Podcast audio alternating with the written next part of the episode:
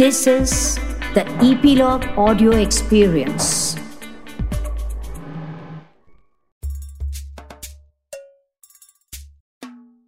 शेख, आखिर शेख चिल्ली बन ही गया मदरसे में जाने पर उसे मालूम हुआ कि वह चार साल का है मदरसे से उसकी पहली तालीम यही हासिल हुई कि यदि कोई उससे उसका परिचय पूछे तो वह बताएगा कि उसका नाम शेख चिल्ली, वल्द शेख बदरुद्दीन है। शेख बदरुद्दीन उसके पिता का नाम हुआ। और अगर उसके बाद उससे कोई उसकी उम्र पूछे तो वह बताए कि उसकी उम्र चार साल है। अमूमन रोज ही उसे अपना परिचय देना सिखाया जाता।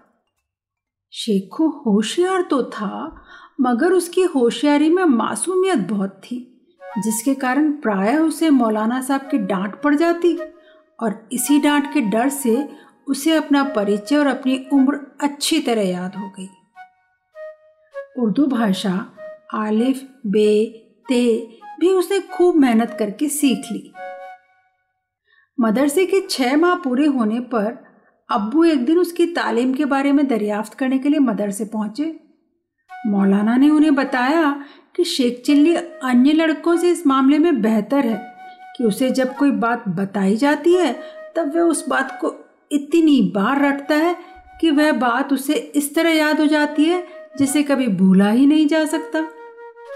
मगर शेख चिल्ली में एक ऐप भी है, एक कमी है। उसे जो कुछ भी याद हो जाता है, उसमें वह कोई सुधार हो सकता है, ऐसा सोच ही नहीं सकता। मौलाना का कहना था, अभी की पढ़ाई के लिए तो ये बात ठीक है, मगर रोज बदलती दुनिया में शेखों का यह गुण आगे की पढ़ाई के लिए ठीक नहीं है, क्योंकि रोज नए आविष्कार हो रहे हैं। इसलिए छात्र को तो लचीली सोच का होना ही चाहिए। मगर शेख चिली अगर क से कबूतर सीखेगा तो उसे कोई क से कलम पढ़ाए तो वह अड़ जाएगा कि क से कलम नहीं, कबूतर होता है।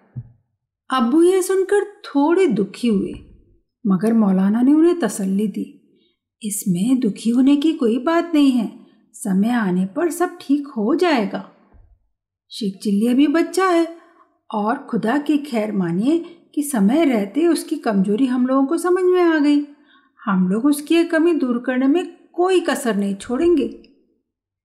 मौलाना ने और कहा, वैसे आपको जानकर खुशी होगी कि शेख चिल्ली ने इस बार छह माह की परीक्षा में अपनी कक्षा में सबसे अधिक अंक हासिल किए हैं।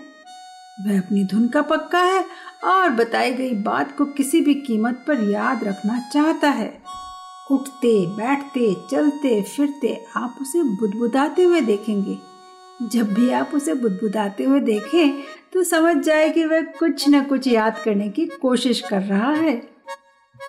शेखू के बारे में अब्बू को यह नई जानकारी मिली। वे मदरसे से घर वापस आ गए। शेख की अम्मी को उन्होंने सारी बात बताई। अम्मी ने ढांढस बताते हुए कहा, मौलाना ने अपने शेखू में जो कमियाँ बताई है, देख लेना। एक दिन वही कमियाँ शेखू की विशेषता बन जाएँगी और इन कमियों की बदौलत ही शेखू की देश दुनिया में शोहरत होगी।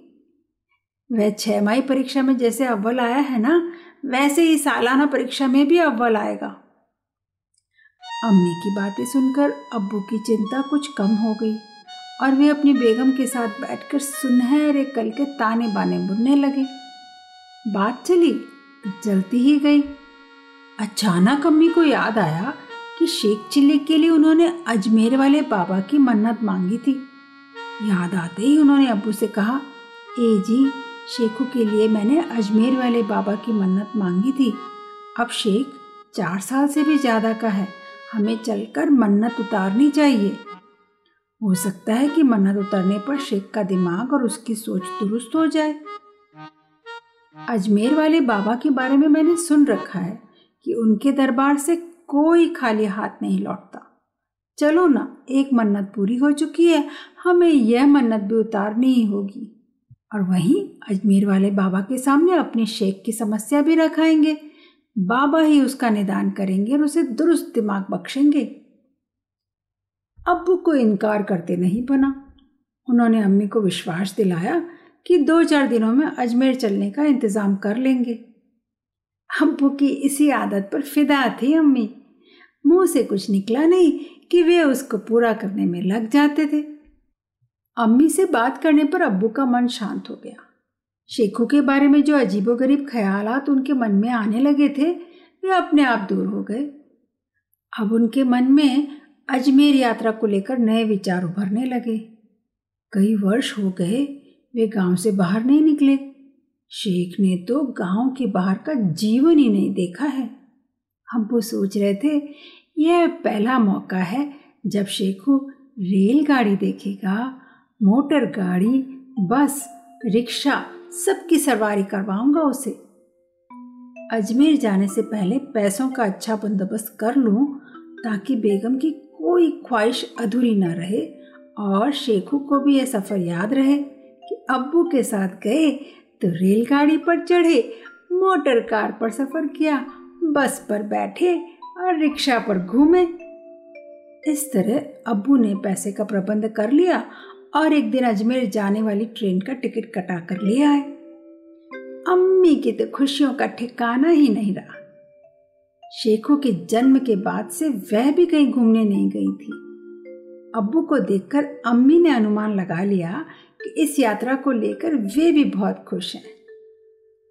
अम्मी ने खुशी खुशी सामान सहेजा, रास्ते में खाने के लिए मठरियाँ और नमकीन तैयार किया।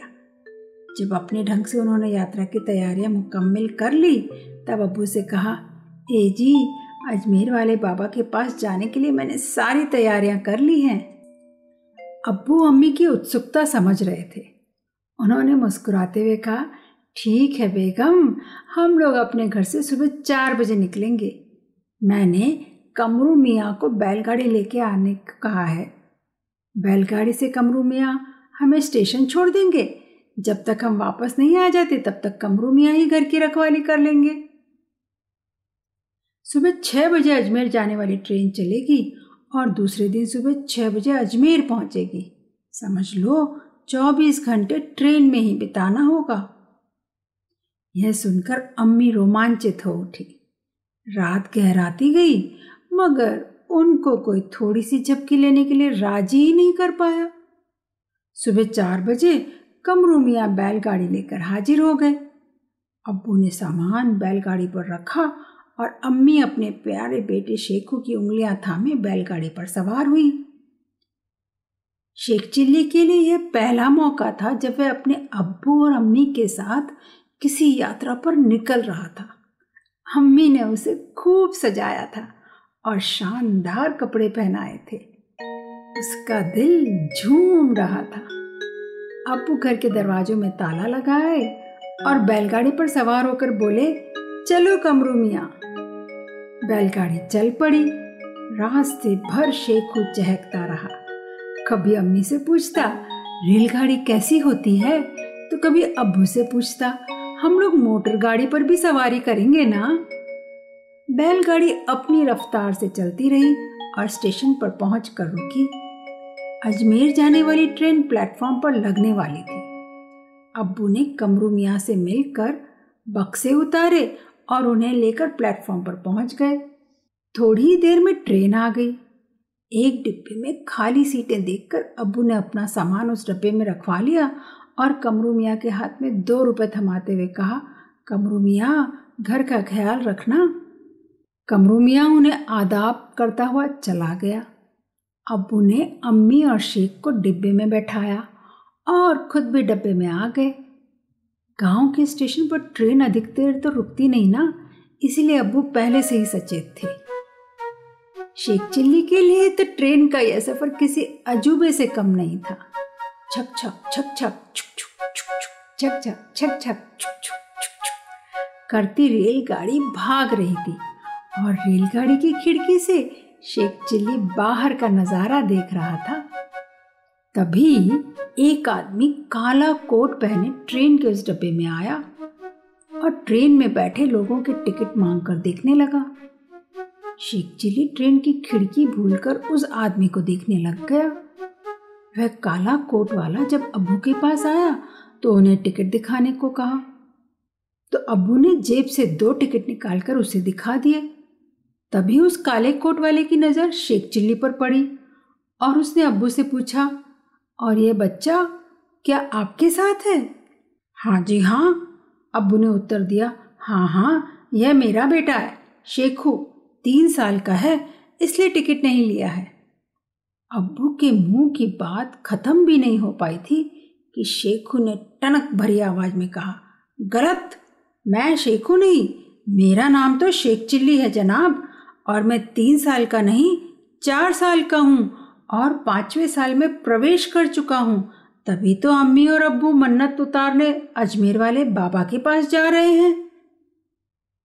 काले कोट वाले टीटी ने एक बार शेख चिल्ली की तरफ़ देखा और उसका टिकट बनाकर अब्बू से कहा, अब तो आपको इसके टिकट के पैसे फाइन के साथ भरने ही पड़ेंगे। शेख बदरुद्दीन ने जेब से बिना कुछ कहे रुपए निकाले और टिकट तथा फाइन की रकम चुकाई। टीटी के जाते ही अब्बू ने शेखू के गाल पर एक चांटा रसीद किया। बेचारा शेखू सोचने लगा, अब्बू ने मुझे क्यों मारा? क्या आप सोच सकते हैं कि शेखू को चांटा क्यों पड़ा? तो यह था शेख चिल्ली का एक रोचक, मज़ेदार किस्सा। इसी कड़ी को आगे बढ़ाते हुए जल्द ही लेकर आऊँगी एक और मनोरंजक किस्सा, मस्त मौला शेख चिल्ली का। अपनी फैमिली और फ्रेंड्स के साथ इन गुदगुदाते किस्सों का भरपूर आनंद उठाने के लिए हमारे साथ जुड़े रहें और नई कहानियाँ सुनते रहें। ईपीलॉग मीडिया वेबसाइट द्वारा आपके सभी फेवरेट पॉडकास्ट स्टेशंस पर।